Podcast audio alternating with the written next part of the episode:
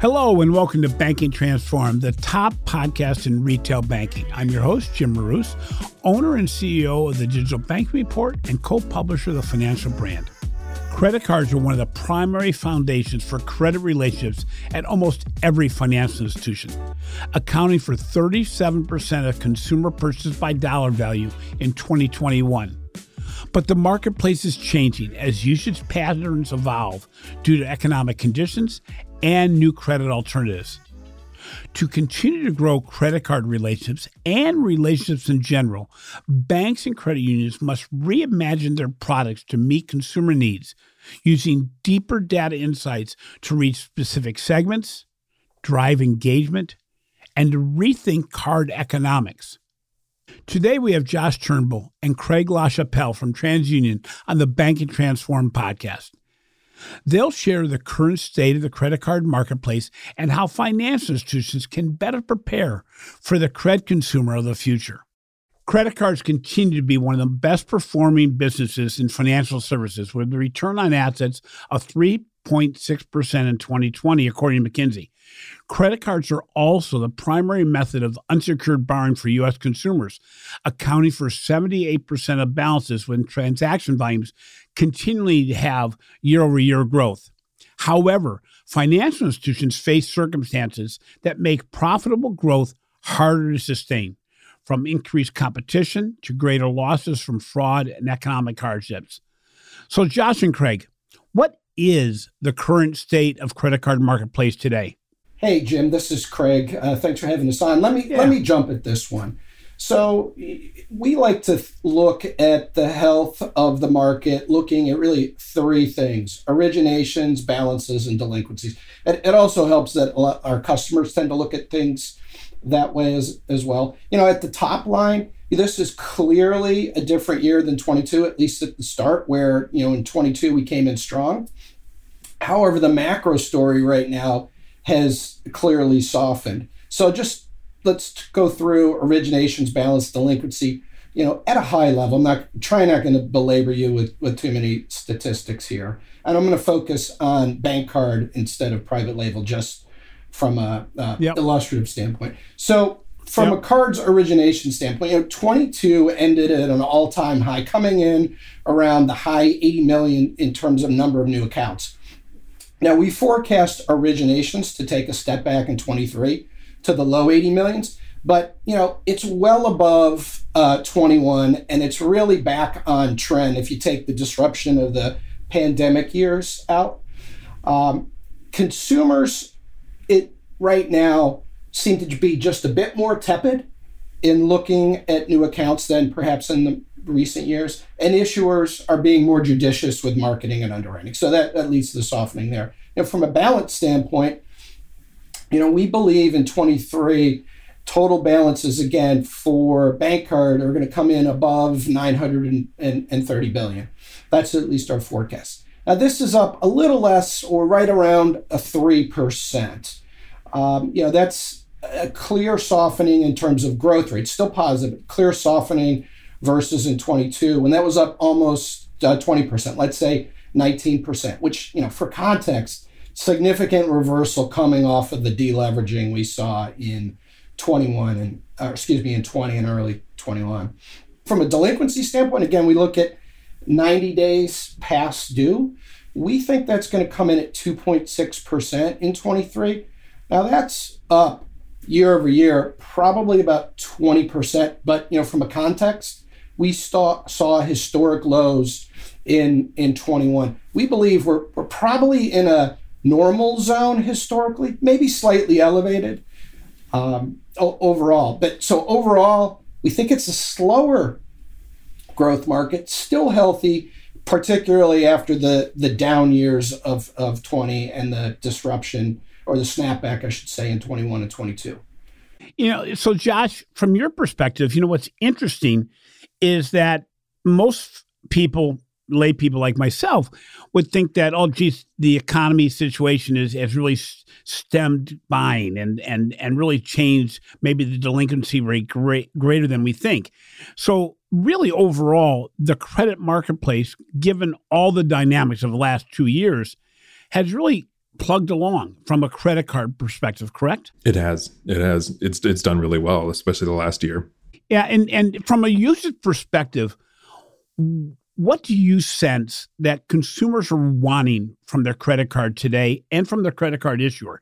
In other words, what maybe has changed over the last two years from the consumer's perspective as to what they're using their credit card for and what they want from their, their issuer? So, Jim, this is Craig, and yeah, I'd say it's a return to normal.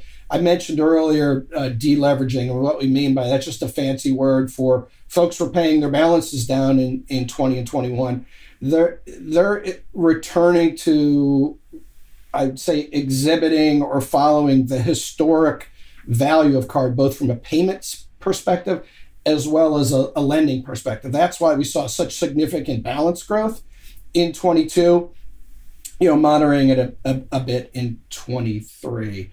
Um, and, you know, from a competitive standpoint, we see the competition really, you know, continue to be quite strong for the lower risk customers. They're open to buy is at all time highs.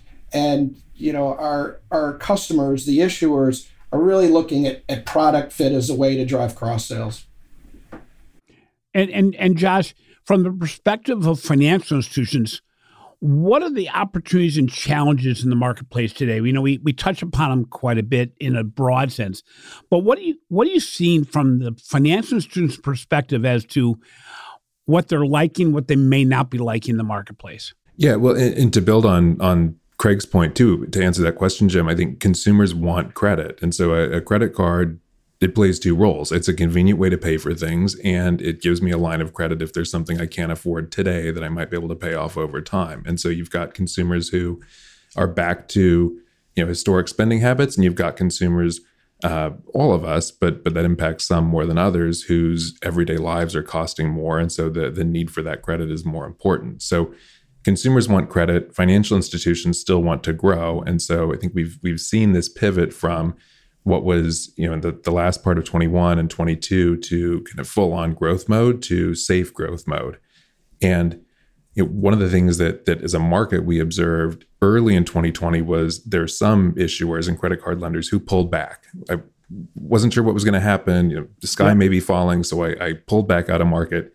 It takes a long time to restart that machine once you've done that, and so I think more than ever, our issuers understand that that that's not what they want to do. They don't want to pull back. They want to keep going, but they want to keep going smartly, and so make adjustments to strategies and that looks different depending on on the type of issue you are. Certainly, we're seeing the delinquency right rates rise um, higher in the the non prime zone, which is what you'd expect. And so there's been some pulling back there, but certainly not a retreat. Uh, for other customers, Craig mentioned the the historic levels of open to buy. Uh, if you're a you know, regional bank or a, a, large issuer going after super prime customers, it, things are still really good, and so they're being aggressive. And Craig mentioned the the historic number of cards that are being put out in the market. You're competing to get those balances, so people are still looking to grow, but doing it smartly. So, you know, sticking with you, Josh, for a second, you know, one of the most powerful benefits of a credit card customer is that through their purchase, you get a feel for their lifestyle, their priorities, their challenges mm-hmm. through their credit data. You know, how well are financial institutions today using the insight that they get from the credit card information to address the opportunities and challenges of the consumer or to better target who they should be reaching out to? Yeah, I think I mean it's it's hard to maybe give a grade for the industry overall. You see some who are doing better than others. I'm sure which which isn't surprising. Um, but one of the areas that we're really seeing people focus is trying to make smarter decisions about who you're going after and how you're going after them and and how you're um, how you're growing those those accounts. And so, kind of sticking with the acquisition side uh, versus existing cards there are all these cards being put into market. People are going after these consumers. So you've got a challenge of, of how do you stand out from the crowd when you're trying to get someone to come on uh, to your card? How do you make that offer stand out? And so it's, you know, whether it's data that you have from on that consumer from an existing checking relationship or some other type of relationship, or if they're a prospect, you know, how do you use those data to demonstrate to that consumer that you understand them, you understand their needs, and make sure you've matched the offer to that that consumer. And, and, you spend a lot of time talking about this issue on your podcast and, and in your writing, but um, it's critical. You know, Craig, from your perspective on the same question, um, a lot of financial institutions have the data. Um, you provide a lot of tools that financial institutions can have around what their customer base looks like, both from a credit perspective, but also from an interactive, from a lifestyle perspective. What what are some of the, the what are some of the most progressive institutions doing to use data to drive usage, reduce losses, provide, you know, possibly build better relationships? Yeah, great, great question. Um, and I'll go back to something that I uh, touched on before, and that's product propensities. So these issuers have insight into their clearly their existing base, their portfolio of uh, uh, cards and customers that they serve, and they can look at trends in payment behaviors, trends in usage to not only assess risk but also to assess whether one of their accounts or customers is at risk of leaving, at risk of attrition. So they can respond with usage offers or cross sell offers based on what they've seen in terms of traditional spend and how that spend has has changed. Just anecdotally, uh, on this point, you know, I received a new card. Another one of my cards I began to use less in specific categories. Guess what? They reacted pretty impressively and pretty quickly with a counter offer on a new type of card as well as new incentives. So you start to see more of those things uh, occurring in the market. You know, you know, it's interesting because I, I think one thing that happened with the pandemic is consumers became much, much more aware of what's possible with data and how it's being used by other organizations outside the financial industry. You know, everything from Hulu to Amazon, from Apple to, you know, virtually any retailer out there, the way they're leveraging data. So that gets us over the hurdle, I think, to a degree of the the big brother syndrome out there. You know, Craig, from your perspective, um, are financial institutions using credit data for more than just credit relationships, uh, going beyond a, a, credit card or a lending portfolio to use it to maybe open new accounts on a on a consumer basis or other things that are being done because we're seeing more and more of the big issuers do all kinds of things trying to expand the relationship relationships with their credit card base. What what are you seeing out there? Yeah, great question. I mean, fundamentally, yeah, that it's still they're still using credit data, whether it's traditional data or trended data. And what we mean by trended data, it's really uh, either on a risk score or the report or an attribute, the ability to see financial credit behavior over the course of two to three years. Uh, instead of just a, a quick snapshot, of seeing a movie instead of a still, if if you will. So they're increasingly using this trended data in across the credit lifecycle, whether it's in marketing or underwriting.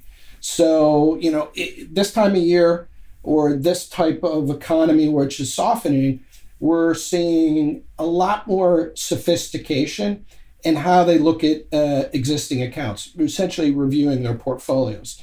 You know, if you go back to it, it, we saw this heightened awareness start to pop up during the pandemic, a heightened emphasis on liquidity so banks and issuers looked at you know consumers in accommodation.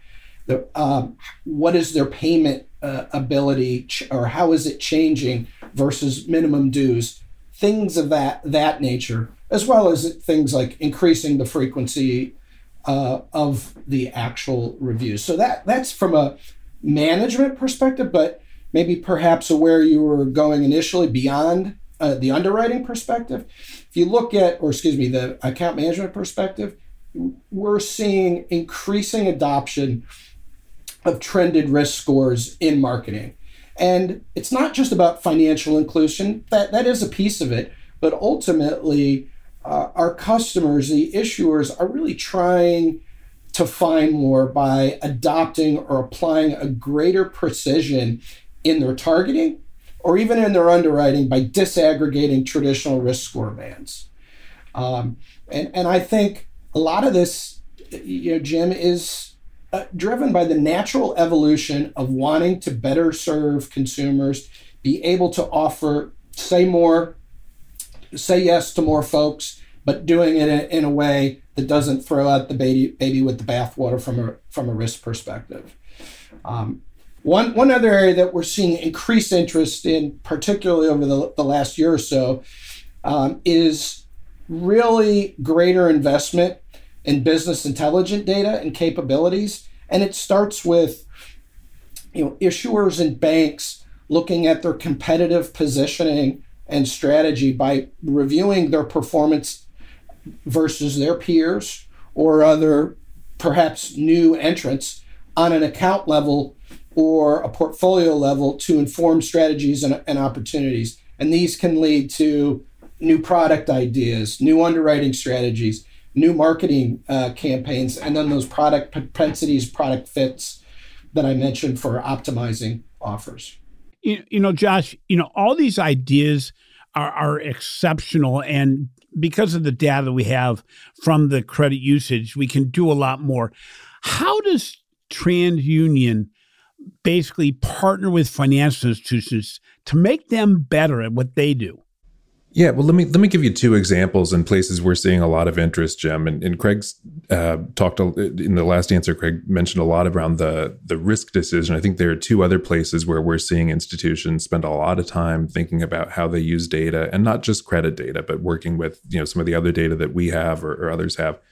Um, the, the first is fraud, and in every chart that we see or, or folks see, you see fraud returning to the financial services sector uh, in, in many different facets.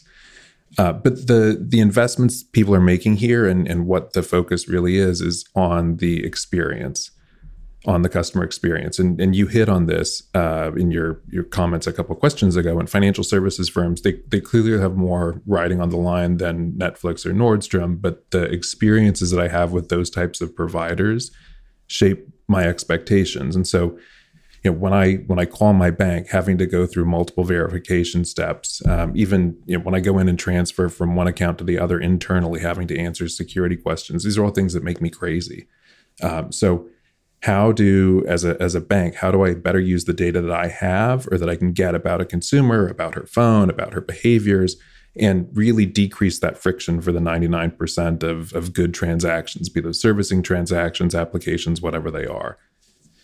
Um, you know, the the second piece we're seeing a lot of energy around is marketing. Um, you've again talked multiple times about the degree to which consumers reward FIs that demonstrate that they understand them. Um, the industry falls short. You know, uh, one example of this um, I get as as many people listening to this podcast probably do um, I'm lucky to be in a position where I'm able to, to pay my credit card bills off in full every month. I put every dollar I can on my credit cards to get the, the rewards. But what that signals, if you're not looking at the data in the right way, is that I have high balances. And so I, I get a good number of offers for either you know debt consolidation loans or balance transfer offers. It's a total waste of money for for the person sending those right. to me. And to me, it demonstrates that that's a financial institution who doesn't understand who I am and doesn't understand my needs. And so you know how do i better understand this person whether they're a customer of mine or whether they're a prospect so that i can demonstrate to them that you know i understand them and i can engage with them in a meaningful way that's going to lead to a better outcome for the both of us. So so on that same subject then josh how is transunion working to build a, a bigger portfolio of insights that can help the financial institution? Because a, a lot of financial institutions don't want to make five, six, seven different relationships with data sources out there. They'd like to go to the to the traditional sources they've used in the past. How is TransUnion looking at? I'm not going to call it alternative credit or alternative uh, credit bureau information because that's really a misnomer in many senses. But how are you expanding the insights you have that you can help institutions do better at knowing what I want when I want it? Yeah, no, great question. And we you know we think of ourselves as as first and foremost it's about understanding the consumer and the consumer's identity and so for a long time Uh, for for TransUnion or companies like us, that's been a lot around the the credit information, credit data, the credit file, and we certainly continue to make investments there. Craig mentioned some of the ways in which we're using credit data in new and innovative ways. Some of the what I'll call again with that term alternative credit data, where it's data that can be used in a risk decision and is in or adjacent to the credit file. Um, but also massive investments in in data around um, the whole consumer's identity. So you know, online behaviors, device behaviors, everything that helps me understand that consumer. I'm not going to use that decision in a, a or use that data in a credit decision but I can use that data to, you know, whether it's in a, a risk application, whether it's in knowing kind of how I should interact with you, uh, what what types of offers, what products best for you, what you're likely doing in market. Um, you know, so so just I think you see a, a, lot of investment trying to bring all those data um, under one roof, so that we're able to better serve our customers as they're really trying to break down their own silos, frankly, too, and um, you know have these these better views of consumers that help them serve them. You know, Craig, it's interesting because I, I was fortunate enough to go to Shenzhen, China at the beginning of 2020 and visit WeBank. And they built their whole business model on trying to have almost full inclusion. And they used um, phone data information that on how somebody's using their phone and and different types of data that is not traditional credit data to determine who would not be a good customer from a risk standpoint. So instead of saying who's the best customer, it's almost like looking at okay, who are the few that we should omit from the data source, from the, the customer database to expand. And I'm going to call it financial inclusion because we, we talk about that all the time. But the reality is, it's broadening the potential marketplace out there. What is TransUnion's perspective on this data and the ability to use it and we talk about it not as a credit scoring um, behavior, but really as an inclusionary behavior that may go beyond simply how much credit you can offer, or maybe completely looking at credit in a different way where hundred or two hundred dollar lines may not be a bad business if you get the masses. Yeah, great question. I, I'd say fundamentally at TransUnion, we're looking at ways to enhance our ability to deliver insights, whether you call it the identity graph or you know risk assessment of consumers to our customers. And that drives a lot of what we do. We have a dedicated group that goes out and looks at new data sources, whether it's you know lease data, furnished data, data that we can acquire, to to vet that data to test it, yeah. to see and prove out that there's value or what we call lift in the data. And then we develop a strategy for what we're going to ingest and how we're going to deploy it. So that's that's the general answer without getting into specifics. It really drives who we are and how we try to deliver value to our customers. And I would just add on, Jim, if I could, on on the yeah. inclusion standpoint, there's there's a lot of interest in and focus on new sources of data and alternative data. And those things are all really important. Um, and we've also seen, Craig mentioned the trended credit scores just through using the data that's always been on the credit file differently. Yep. I mean, the, the, the many of the the traditional risk scores on which a lot of institutions still rely and things they reflect kind of the, the computing power and data storage costs of, of 30 years ago but by moving to those those trended scores, same same credit data that's always been there, right? But looking at it in a different way, you know, tens of millions of people that can be brought into the financial services system with a credit score, um, and and in um, you know communities that are that are underserved, and and lots of interesting work that's been done on this. But even just being smarter about how you use the data that's already there um, and well within, you know, very familiar, um, has has huge impact. You know, it, it's interesting also because, you know, you provide resources to consumers directly on being able to improve their financial wellness. But we're seeing more and more financial institutions partnering with with firms like yours to help consumers themselves. Are you seeing this as a as a big opportunity for financial institutions to say it's not just about driving more usage and more credits, you know, credit balances, things of this nature, but really the opposite side, which is, you know, we want you to become better stewards of your your your money and your credit. Um, are you seeing a lot more organizations reaching out to you to to build that capability better? Absolutely. Um, you know, one of the things about financial inclusion is you look at there, there isn't the same definition for um, not every issuer defines financial inclusion the same way. Some think of it as more access access to deposits, access to credit. It can be a variety of, of different things.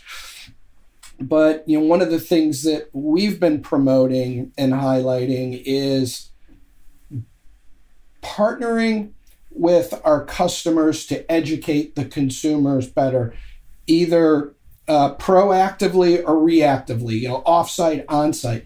It's something yeah. both current customers as as well as prospects, because even selfishly, I, I think the fintechs have um, accelerated the visibility or escalated the visibility of the importance of consumer education. And the more established uh, issuers, you get to the larger banks and the larger card issuers, you know, are clearly reacting because they recognize the need, but they also recognize the threat of not providing. Yeah.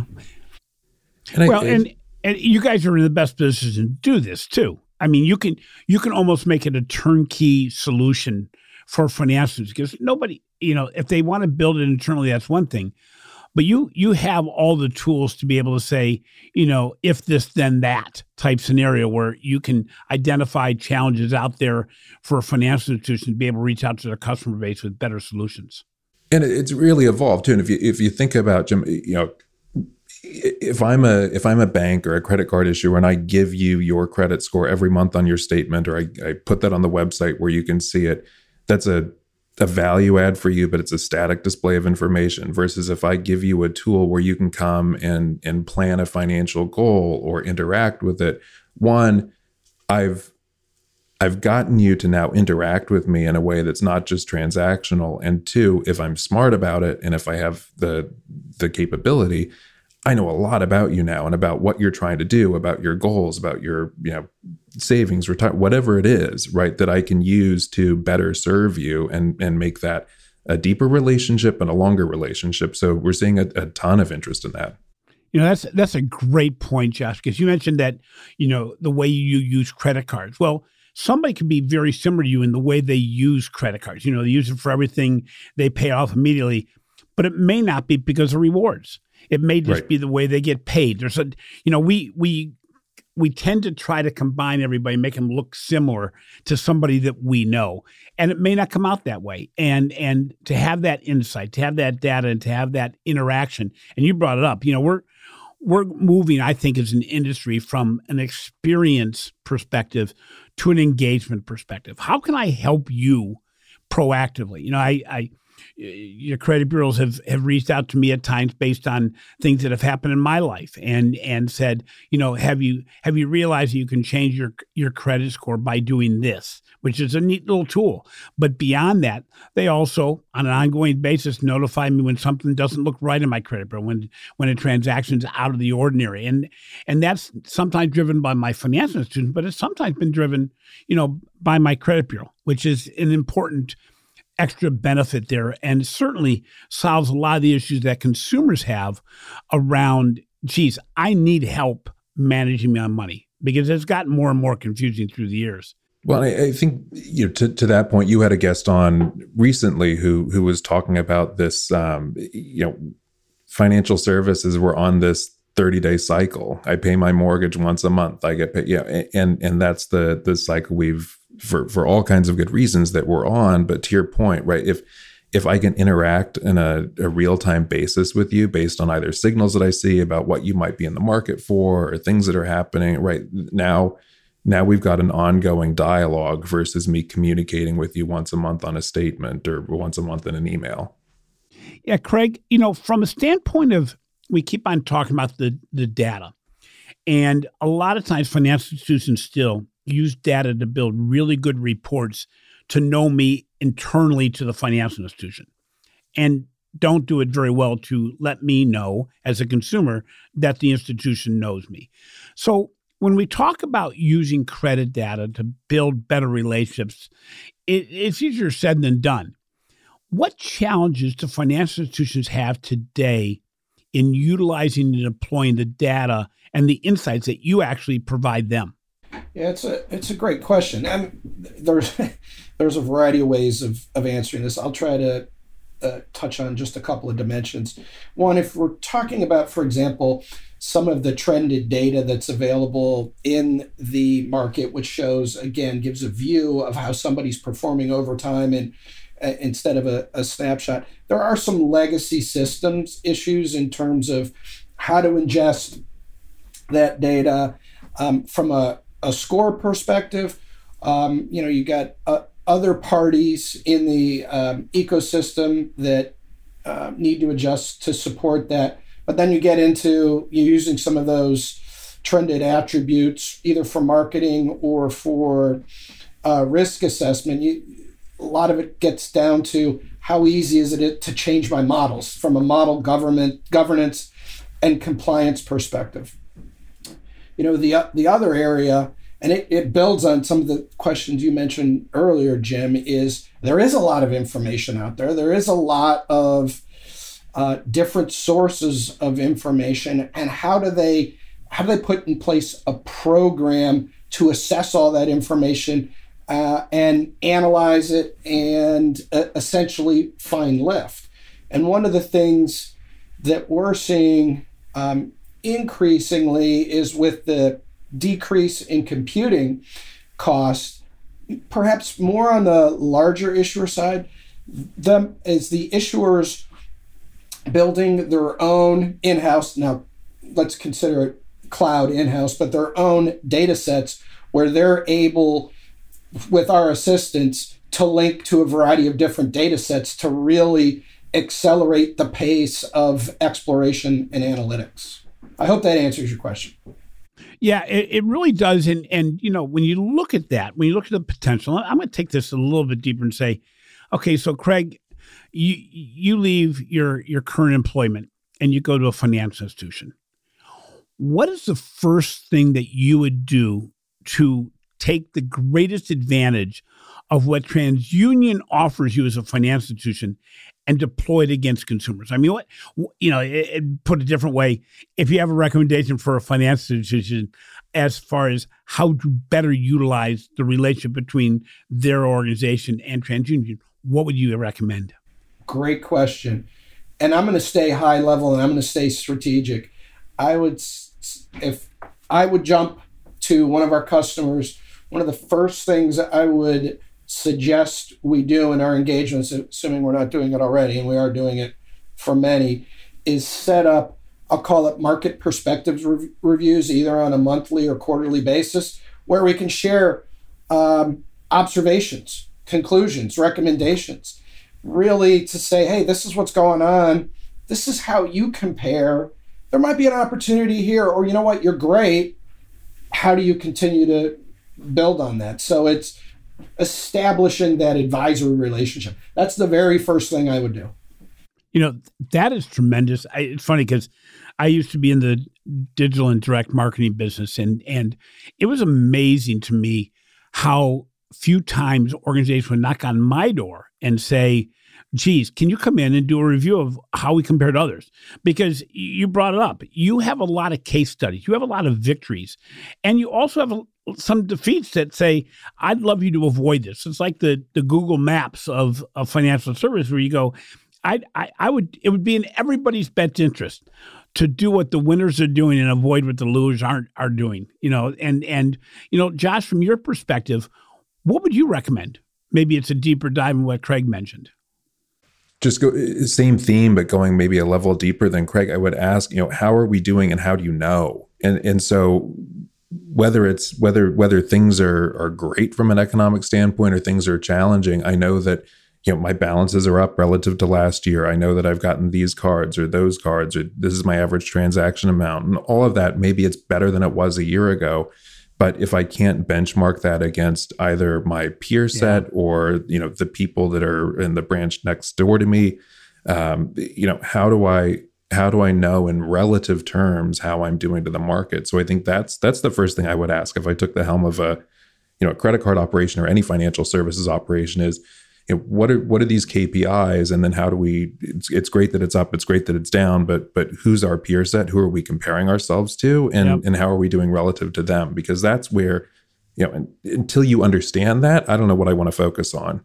That you know, that's a great insight because you can think you're doing great. I mean, uh, it's interesting because we talk about in the deposit world that when the government sent out checks, everybody's getting on their high horse that, oh my gosh, my deposits went way up. And, and geez, we're, we're flushed in deposits and felt really good about it. But very few organizations did an analysis of the amount of transfers out of their financial institution to other financial institution providers.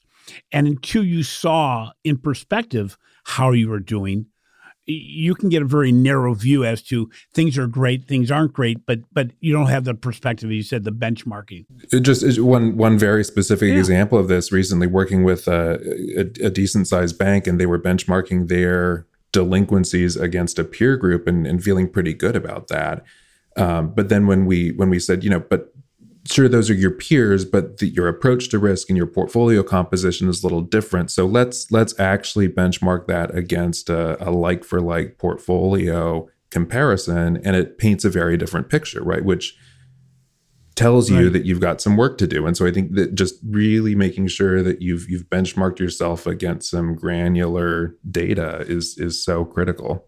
One thing to add i don't want listeners to think that we can benchmark company A versus company B. When we benchmark, it's broad yep. data sets, so we're oh, not, yeah. you know, showing competitive information. It's nothing like that. Yeah. Oh, exactly. Exactly. But the reality is, you know, the you just look at the the whole perspective of, you know, is the business being optimized? Mm-hmm. You know, your your your your uh, your delinquencies could be way low, but you you could be far from optimizing the revenue potential of the business because you've made so many decisions in the past that have made it so that you know you give virtually nobody credit. Um, yeah, you can make your delinquencies go down, you can make your attrition go up, whatever you wanted to do, but it's based on you know what what is your portfolio look like, you know. And, and finally, there's trends out there. We we see you know the marketplace changing, innovations happening. We saw buy now pay later um, go up, go down. You know, still uh, still out there quite a bit. What do, what do you see as being for both of you? What do you see as being some business altering trends that you may see in the future? And it may not be a prediction; it may not actually come true. But what do you see happening going forward? Uh, Josh, let's start with you.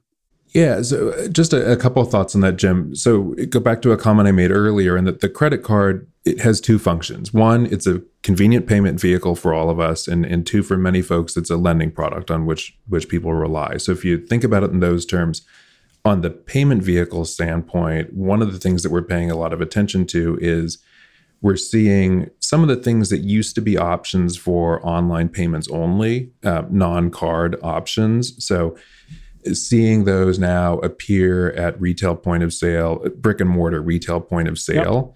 Yep. And you know there there are a number of reasons for those economic convenience but but what's happening there and there's certainly some some entrants that are trying to chip away at the primacy of the the credit card in that space um, absolutely something i would be paying attention to uh, that i do pay attention to but would pay paying attention to in a different lens if i was sitting at a, an issuer uh, and then you mentioned BNPL, but on the the second piece, the the fact that a credit card is a lending product, the last few years have seen an emergence of, of literally hundreds of fintech lenders who, you know, they're working with the bank on the back end, but they have credit card programs. And, and many of these are very niche programs. And they have the ability to tailor these programs or offer features or, or what have you that um, some of the larger players just don't have. And so I think those are those are a couple of the dynamics of um, that that I'm paying attention to. How about you, Craig?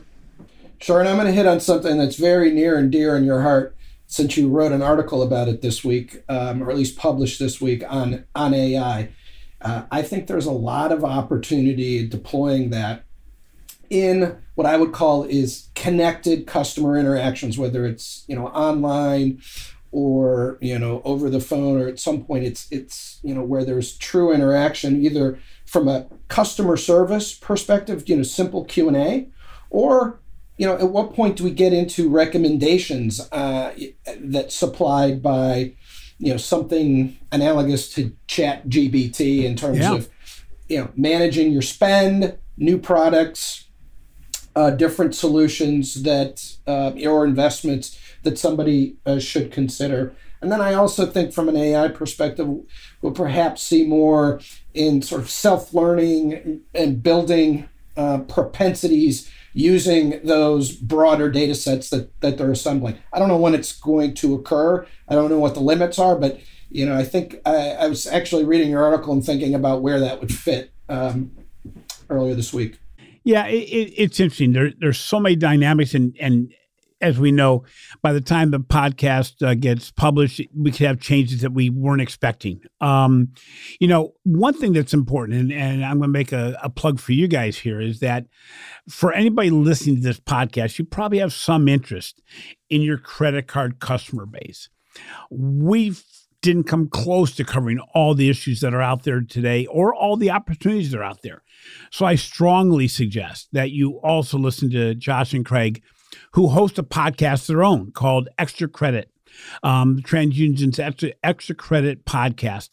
And, you know, you can find it on their website and it's easy to access. Also, on our episode description for this episode, you'll see a link to their podcast. And I strongly suggest, in order to keep on top of what's going on in the marketplace, that you listen to Josh and Craig's podcast because it's a great way for you to self learn what's going on because it's virtually impossible to keep on top of everything.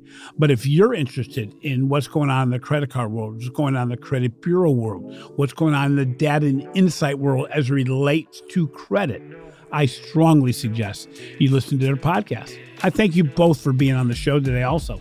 Thank you, Jim. It's been great. Thank you, Jim. Thanks for the plug, too. Thanks for listening to Banking Transformed, the winner of three international awards for podcast excellence. If you enjoyed today's interview, please give our show a five star rating in your favorite podcast app. Also, be sure to catch our recent articles on the financial brand and check out our research on the digital banking report. This has been a production of Evergreen Podcast. A special thank you to our senior producer, Leah Haslage, audio engineer, Sean Earl Hoffman, and video producer, Will Pritz. I'm your host, Jim Marous. Until next time, remember, you need to leverage the partners that are out there willing to help you in order to move ahead.